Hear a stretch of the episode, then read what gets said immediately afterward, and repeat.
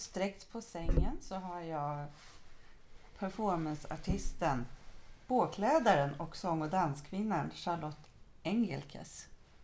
Uttalas det så? Mm, det var perfekt. Engelkes. Du är känd från TV, Dramaten, Parkteatern, Singapore, Los Angeles, Köpenhamn och Yttergärna. Det blir en ganska lång, läcker lista när man börjar, Mm. såväl geografiskt som konstnärligt. Du jobbar ju en del med kläder och det här att du började någonstans som påklädare på Kungliga Operan. Hur var det? Berätta! Jo, men det är ju hela min utbildning faktiskt på Operan. Först hade jag jobbat i en dansgrupp med fem andra kvinnor. Och sen så efter det så ville jag sjunga. Och gick på en sån grundutbildning i musik och sång. Och så tänkte jag, men gud, bästa stället att lära sig sång måste väl ändå ställa, vara att ställa sig på Operan. Och det var ju väldigt smart faktiskt, för att där jobbade jag i sju år. Och då står man ju på scen och ser samma föreställning väldigt många gånger. Och med olika lag, så man ser precis liksom hur den sjunger och hur den sjunger och hur den beter sig. Och... Jo, jag varit påklädare faktiskt för flera, alltså dels för balletten, det började på balletten. Varpå jag upptäckte också den här att jag, jag ville ju egentligen bli ballerina när jag var liten. Alltså. Jag är ju väldigt lång och klumpig, eller var i alla fall klumpig när jag växte upp. Så att det var ett enormt trauma jag bearbetade i början där. Bland ballerinorna. Och eh, tycker jag också väldigt intressant att sen när jag jobbade på opera så kan man känna redan när man öppnar scendörrarna där nere så känner jag i huset om det är opera eller ballett. Det är helt andra vibrationer liksom, till och med ända ner i, i trapphuset. Liksom. Det, då tänkte jag, tänkte jag mycket på, tänk att det kan vara så. Men den här klumpigheten som du beskriver tycker jag är jag intresserad av eftersom vi är ungefär lika långa. Mm. Eh, Var det ingen som så att säga försökte stoppa dig där och säga att eh, det här, den här kroppen kanske inte är lämpad för dans eller något liknande? Jo, men alltså jag dansade inte förrän jag var eh, 19. Du började dansa Ja, så sent? ja precis. Så det, var, det var det jag menade. Så att sen hade jag dansat den här, i den här dansgruppen som vi hade och sen när jag kom till operan så, vi, så mindes jag plötsligt att oj, jag hade till och med en gång på helt eget bevåg sökt in till operabaletten fastän att i min familj hade vi absolut ingenting som som, ja, vad ska jag säga, som hjälpte det eller som följde med mig eller som Ja, alltså jag kommer inte från den uppväxten helt enkelt. Hur gammal var du då, då när du sökte in? Ja, men då var man väl i den där 11 kanske? Alltså bland de senare då kanske. Ja. Och jag hade ju inte tagit en endaste förberedande stepp liksom. Men på något sätt så hade jag hittat till den där intagningen i alla fall. Och det roliga var att, Gick det som, att den som satt där i den juryn, det var en av de kvinnorna som jag sen klädde på i den första logen jag fick. Så det är roligt hur allting går igen. Ja. Och sen gick jag där uppe i logen och lyfte, när de var nere på scen så gick jag och lyfte, sniffade på deras skor och grät och hulkade om vartannat. För det var en riktig, ja, det var en riktig sorg som jag bearbetade där. Och sen började jag hänga i deras ballettsal då. Förutom när jag stod och hängde på scen förstås, vilket jag gjorde mest. Men Ja. ibland vågade jag mig upp i den här ballettsalen och vågade mig in och började använda den liksom till att du måste sträcka ut mig på. Liksom. Ja, jag förstår. Jag vill var- ändå att du ska backa till den Ja. här situationen. Du kommer in i det här rummet och är Ja. fullständigt odansad nästan. Och hur... hur eh, Och du menar då när jag gick dit till ja, den här? sökte in. Ja, ja, jag förstod ju inte liksom koderna eller vad de sa eller någonting. Men jag... eh, Jag förstod att jag ville vara där. Jag hade en bok hemma som hette La Danse. Den har jag kvar hemma faktiskt. Och den har jag suttit och tittat i. Det är bilder från allt ifrån Isadora Duncan till ballett och till sån här mm, La Ballet Suédois Ja. och akrobatik. Och jag har, den, den, räknar jag också lite grann som min utbildning faktiskt. Den boken och sen den här gruppen som vi, där vi gjorde allting. Vi koreograferade, dansade och sålde och spelade och sydde kostymer gjorde marknadsföring och affischer och du vet Ja. alltihopa. Och sen mina år på Operan. Jag måste säga det är nog det som är min grundutbildning. Men när du hade, vad fick du göra? Du förstod inte vad de sa när du försökte dansa upp där. Eh, utan eh, du, du minns inte den scenen. Jag tycker ändå det är så fascinerande. Ja. Att du går in där, det är otroligt. Vilket självförtroende ändå. Och bara... ja, faktiskt. Jag har aldrig tänkt på. Jag har faktiskt aldrig tänkt på det. Så du, det har du kanske förträngt hur du...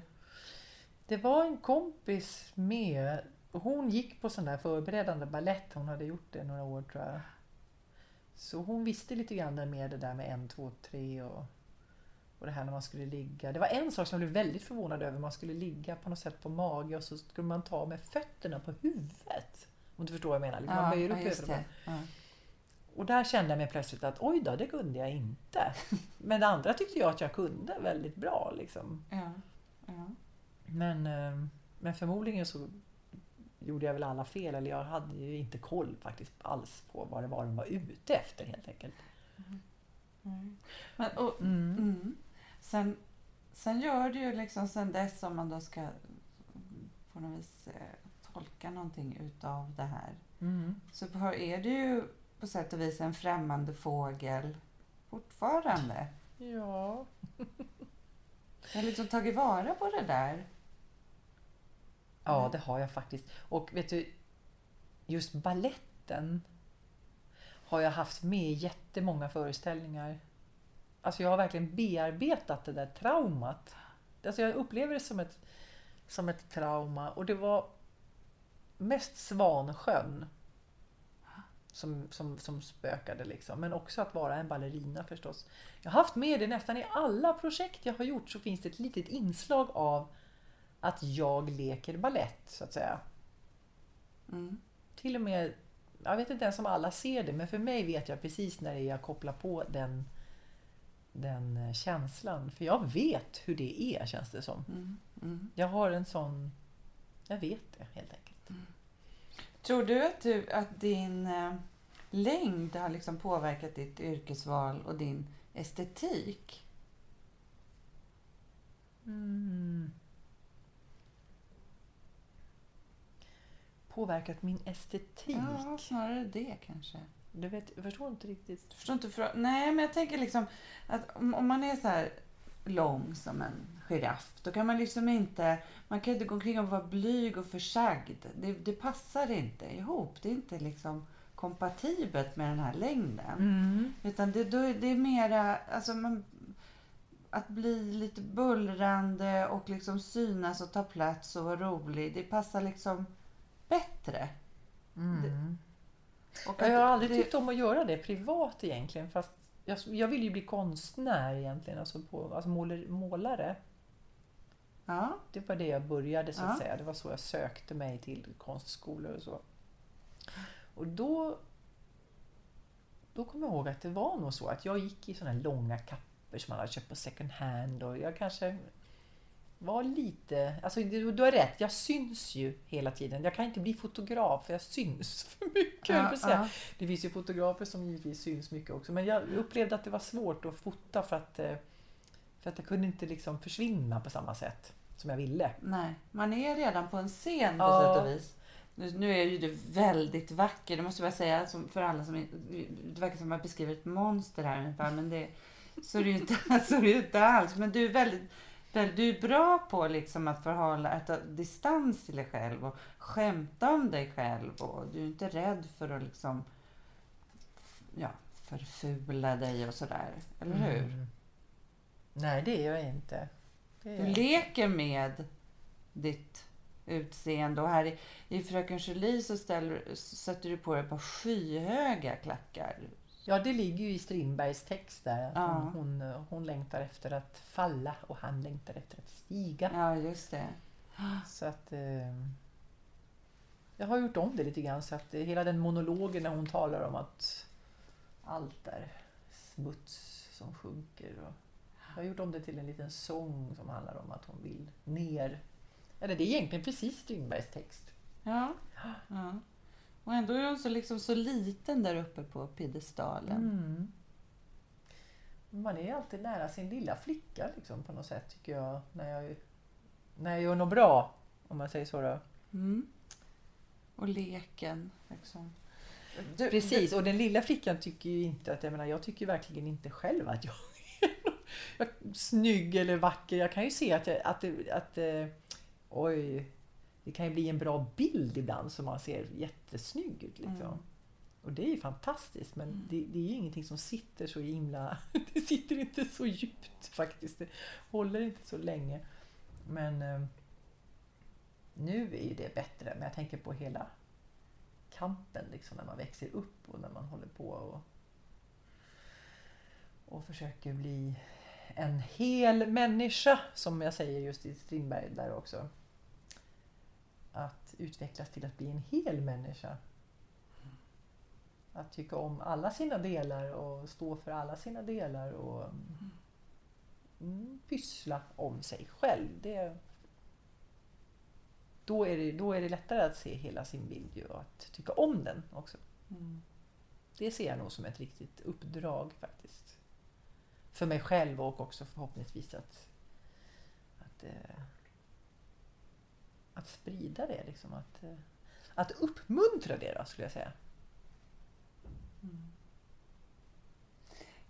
I dina verk så ligger sårbarheten väldigt nära det, det som är storstilat och, och högstämt. Så upplevde jag det inte minst i dina, den här Miss Very Wagner. Eh, Du har verkligen på något vis där du liksom brottar ner Wagners gudinnor på något vis. Ja, berätta lite om det där. Varför har du gett dig på dem? Mm. Ja, det är av ren kärlek. Alltså, det är det. Ehm. Det, det är, jag älskar det där. Jag skulle helst tala i ack och ve och dock och gärna med lite toner och en, i en skala med musik. Liksom. Och jag förstår inte riktigt var jag har fått det ifrån för som sagt var jag är absolut inte från en em, familj som på något sätt, det har aldrig funnits runt omkring mig. Inte- Jag försökte att tänka efter hur kan jag någonsin ha kommit i kontakt med opera? Det måste ha varit via de här sparks. Alltså jag har alltid varit fascinerad av när folk använder hela rösten. Alltså det är ju alltså Janis Joplin och Mahalia Jackson. Alltså det är någonting med röst. Och så är det någonting med de stora känslorna tror jag. Att jag tycker att det har varit så enkelt att, eh, att känna med dem. När hittar du din egen stora röst då? För du har ju också en Ja, det, har, operaröst. ja, det har tagit väldigt lång tid. Jag menar för att eh, jag dansade ju. Och det, tog, det började jag också med väldigt sent. Alltså jag gick ju, var ju truckförare på dagarna och sen började jag dansa. Orientalisk dans och sen så... Då hade jag redan börjat på operan där tror jag det var. Ja, men vilket fall som helst, så när jag börjar upptäcka rösten då, börjar jag, då måste jag gå till logoped. För att jag förstår att jag är helt onaturlig. Jag, säger, jag nyser inte när jag måste nysa, jag hostar inte när jag måste hosta. Och jag är livrädd för att säga ha, åh. Jaha, för, var du för sagd menar du? Då förstår jag inte att du... Nej men jag hade inte tillgång till min röst. Liksom. Fast jag hade sjungit, alltså vi var ju mycket på Hammarby fotbollsmatcher som barn. Ja. Och tonåringar ska jag säga, som tonåring. Så att jag har haft ganska mycket det där vråla i mig. På ett sätt. Om du förstår vad jag menar. Jag Ja. älskade den att man kunde gå upp i det där också. Liksom. Eh, vrålstadiet. Ja, det är också en slags passion som bara... Mm. Mm, när man är totalt i det. Men när jag sen ska sjunga då vet jag att jag börjar till en logoped och får liksom... ehm, jag är helt enkelt livrädd. Jag är livrädd. Går jag in i en hiss med andra människor så håller jag andan och det var inget bra sätt att få flöde på rösten nu. Så jag får liksom... Och det gör jag än idag. Jag talar upp mig om jag ska sjunga. Snarare än sjunger upp mig. Liksom. Men hur var Mm. din... Ja, hur eh, gick det liksom vägen från Mahalia Jackson och hitta rösten och gå till logoped?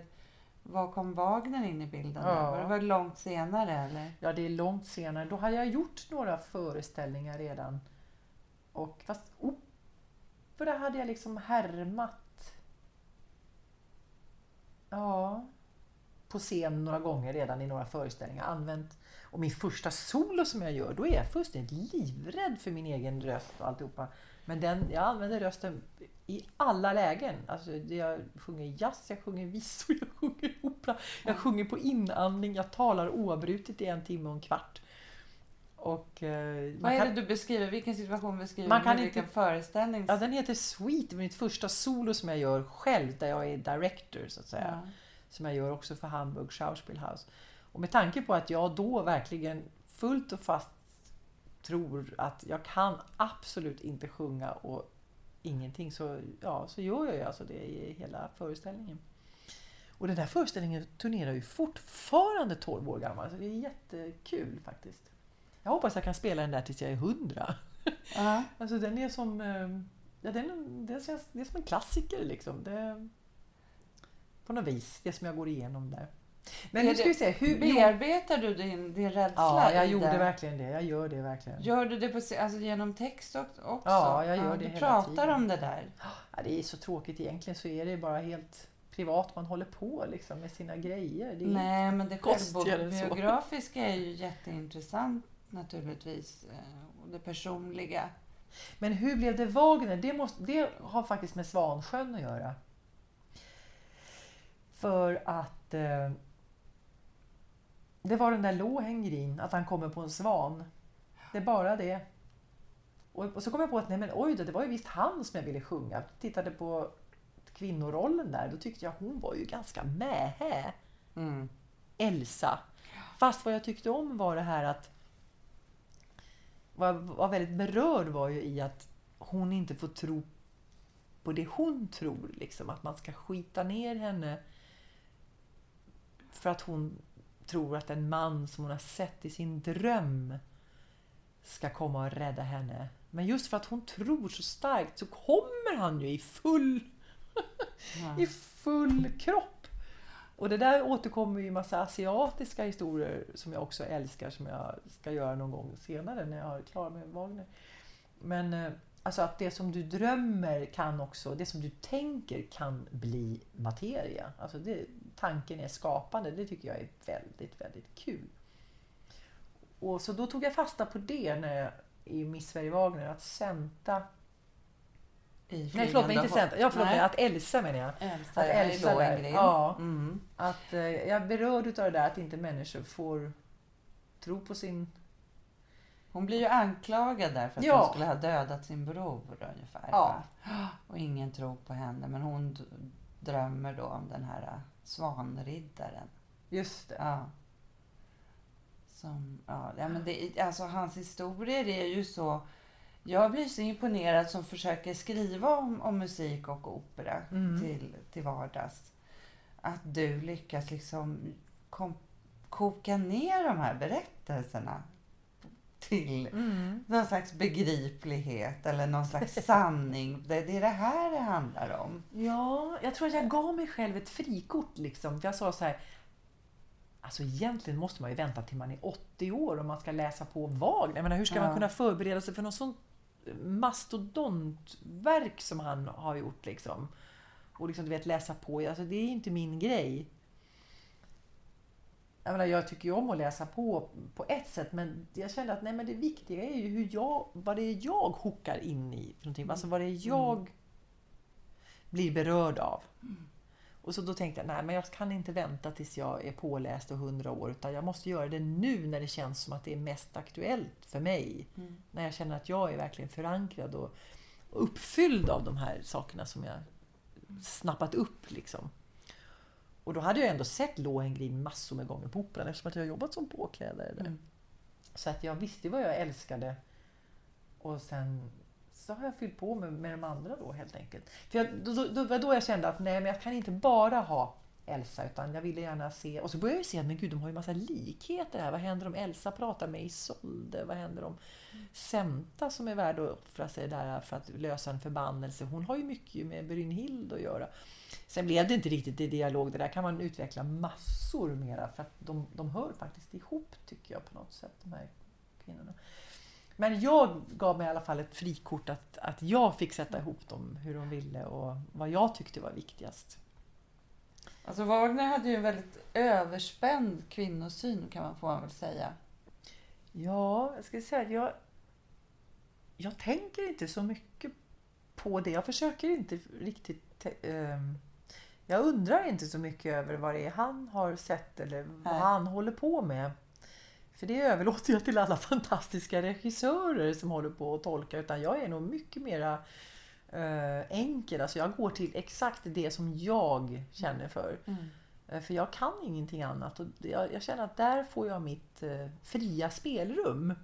Jag behöver inte interpretera liksom eller vara lika påläst kanske som en, eh, en som skulle tolka det. Självklart så är det ju en tolkning ändå men jag tänker inte så, eller hur jag ska förklara. Mm. Utan jag känner att om jag känner det här, det här då vet jag ju vad jag pratar om.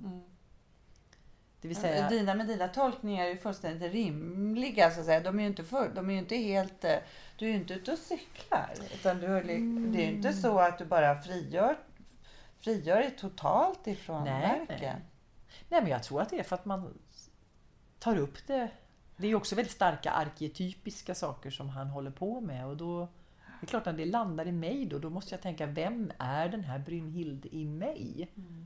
Och på vilket sätt kan Fröken Julie eller kan mm, Senta vara mig? Och jag väljer ju bara den som jag känner för. Mm. Jag gjorde ju först en föreställning som är en hyllning till kvinnorna kan man säga, de Ja. kvinnliga hjältinnorna. Mm. Där ryms Brynhilde, Senta, Elsa och Isolde.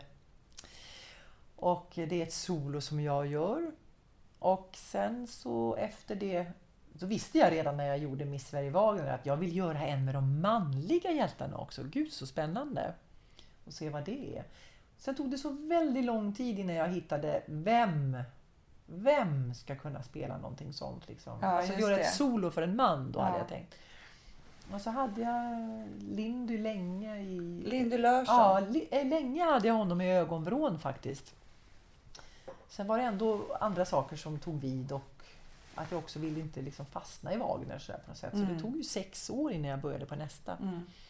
Så, så det är vad vi kommer att visa på Operan. Sen blev det ju då ett, en duo för oss, men det är han som bär Sigfrid-rollen. Som är, alltså är den manliga hjälten i, i ringen, alltså utav Wagner, i Nibelungens ring. Och jag är väldigt, väldigt, väldigt nöjd med, med Lindy och mitt eh, samarbete.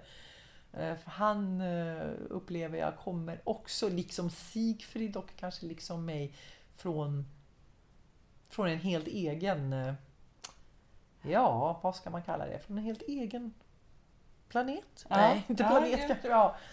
Jo, och Sigfrid Ja. handlar dessutom mycket om uppväxt och, Mm.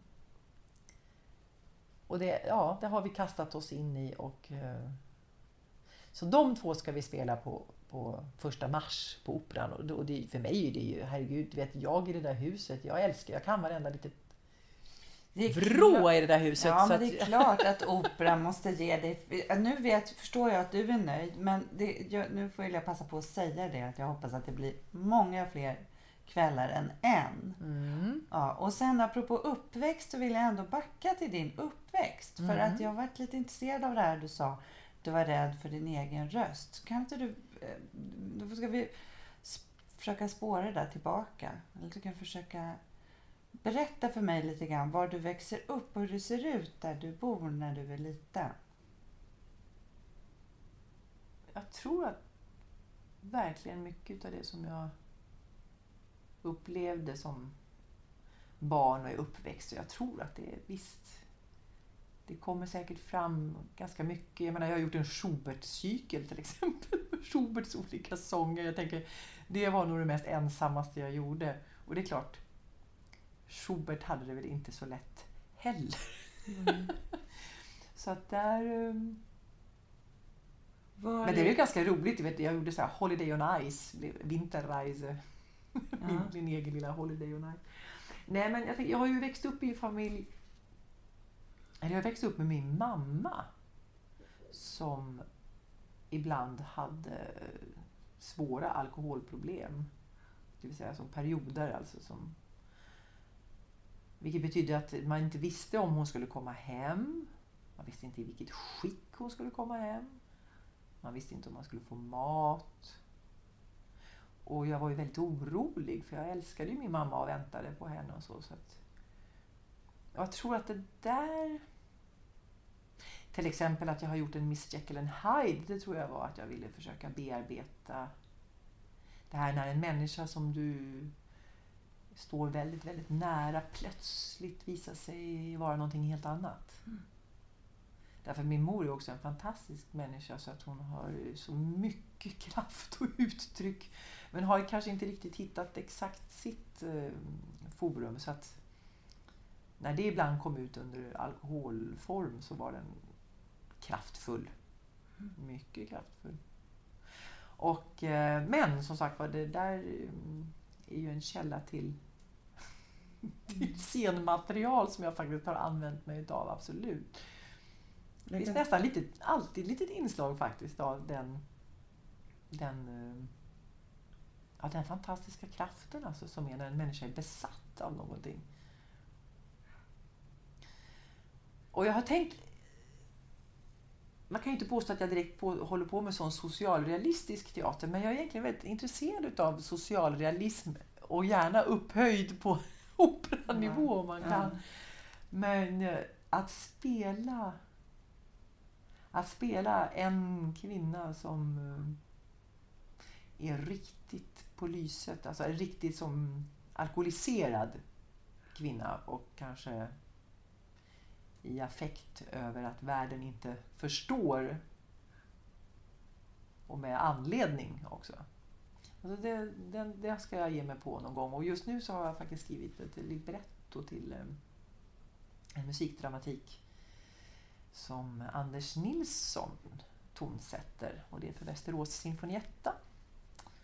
Och det är verkligen jättekul för där har jag lagt in en, eh, en karaktär som, det handlar om en bostadsrättsförening. Mm. Uh, och där finns det fyra kvinnor som heter samma sak, som heter Kira. Varför heter de det? Ja, de heter det. Min mamma heter inte det, men hon hette det när hon var liten. Och jag tycker Kira är ett väldigt snyggt namn också. Mm. Och uh, så tänkte jag att det var ungefär som Tosca. Mm. ett ja, snyggt kvinnonamn. Ja, lite operamässigt så här. En stark kvinna liksom som, uh, ja de går ju under de där starka kvinnorna tyvärr. Som jag, eller det är ofta så mm. på operan också. Men här är det fyra stycken och det ena är berätterskan och det andra är en nattflicka. Som faktiskt är den ensamma flickan som ju sitter hemma och väntar. Det är du. Det är nog jag, ja precis. Och det finns också ett spöke som på något sätt kanske är, är den närvaron som jag också kände av då som som liten. Och, eh, och sen finns det en hyresgäst då i den här bostadsrättsföreningen som vill bli av med hyresgästen för de vill ju tjäna pengar. Så det är väldigt förankrat i en speciell, ja du vet, mm. väldigt mycket i Stockholm får man säga, storstadsproblematik det här med vad händer med människor. En jobbig person de har, där helt enkelt. Ja, de, ja. de tycker att hon är jobbig och att hon mm. är störig helt mm. enkelt, den här hyresgästen. Och då då har jag inte gjort henne bara som en eh, alkoholist. Utan, men, men hon har en scen där hon kommer hem och eh, fastnar i trappen så att säga och är riktigt helvete! Ja. Alltså det är riktigt så jävla... Alltså hon, hon skäller på hela den här föreningen som inte fattar någonting. Och det där ser jag fram emot att göra. För det här är ju då skrivet också med ja, du vet, en hel orkester bakom. Så det är ju väldigt spännande att få gestalta detta med röst i någon slags blandning av tal och sång. Då. Mm. Så det blir ju inte ren och ren teater utan det blir... Det melodram. Det blir en melodram, ja precis. Alltså den är ju skriven som sång men, det, men just den här, den här scenen har ju en, en hel del uh, alltså tal. Det är så, vad heter det? Gesprechen, Gesang, ja. vad heter det? Sprechen? Ja, Sprechgesang. Sprechgesang, ja talsång. Ja.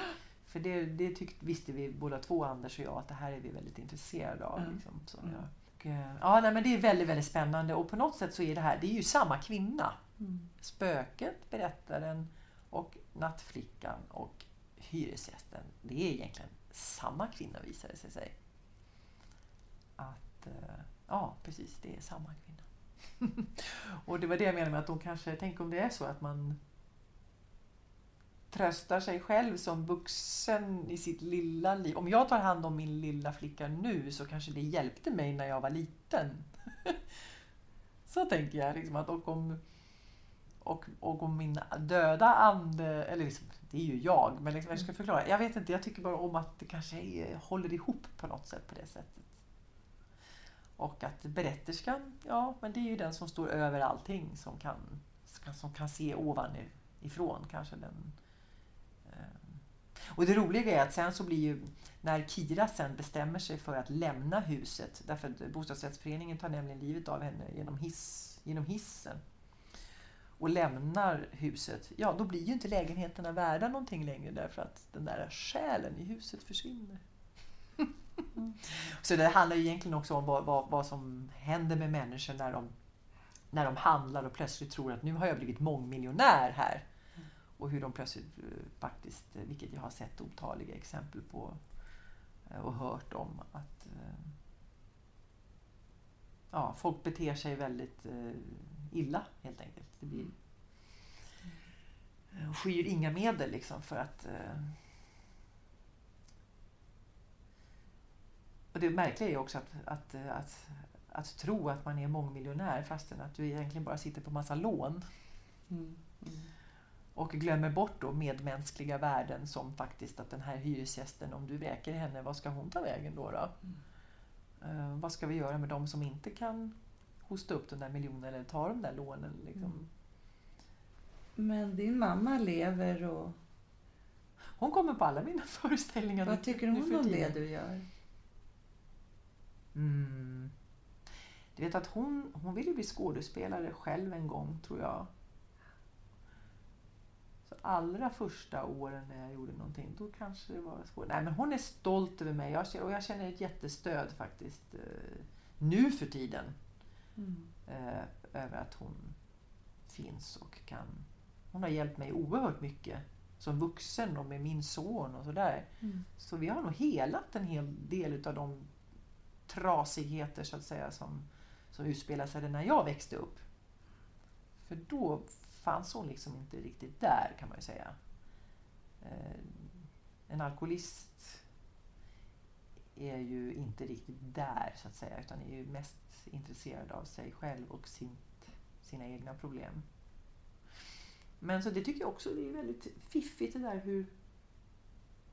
fiffigt är ett roligt ord. Nej, men alltså, det är ganska fint hur saker och ting faktiskt kan mm, få eh, vägar som man inte alls tror mm. hela sig och, och få eh, och få nytt ljus över sig. Och då tänker jag så här, är det jag som tittar tillbaka med andra ögon? För jag menar, det var faktiskt ett helvete. Men, eller är det så att det blir ett mindre helvete för att jag bearbetar det? Alltså där kommer vi in på kvantfysik och mm. frågor om vad som är egentligen, eh, vad vet vi som är här och nu egentligen? Vilket faktiskt min nästa stora projekt ska handla om. Mm. Efter jag har gjort klart ringen. Först måste jag göra en uppföljning på mina två Wagner-föreställningar här som heter All is divine och det är ju Ragnarök så att säga. Fast jag tycker att vi ska ta ansvar och det, jordens förfall är snarare en i positiv bemärkelse någonting nytt. Men i alla fall efter det så ska jag göra om svarta hål och någon slags kvantfysisk vaudeville blandat med andliga sånger. Det skulle de gärna kunna få bjuda in mig på Operan och göra faktiskt. Det skulle kunna bli en riktig sån... Eh, mm. Tack så mycket Charlotte Engelkes. Och ja, ser fram emot tack. det. Tack se. själv.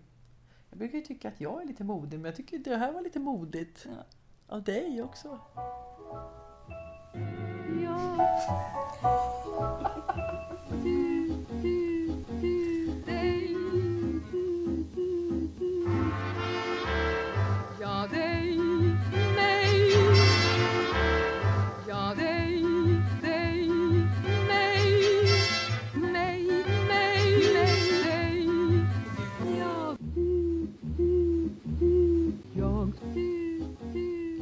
Ligga med Brodrej.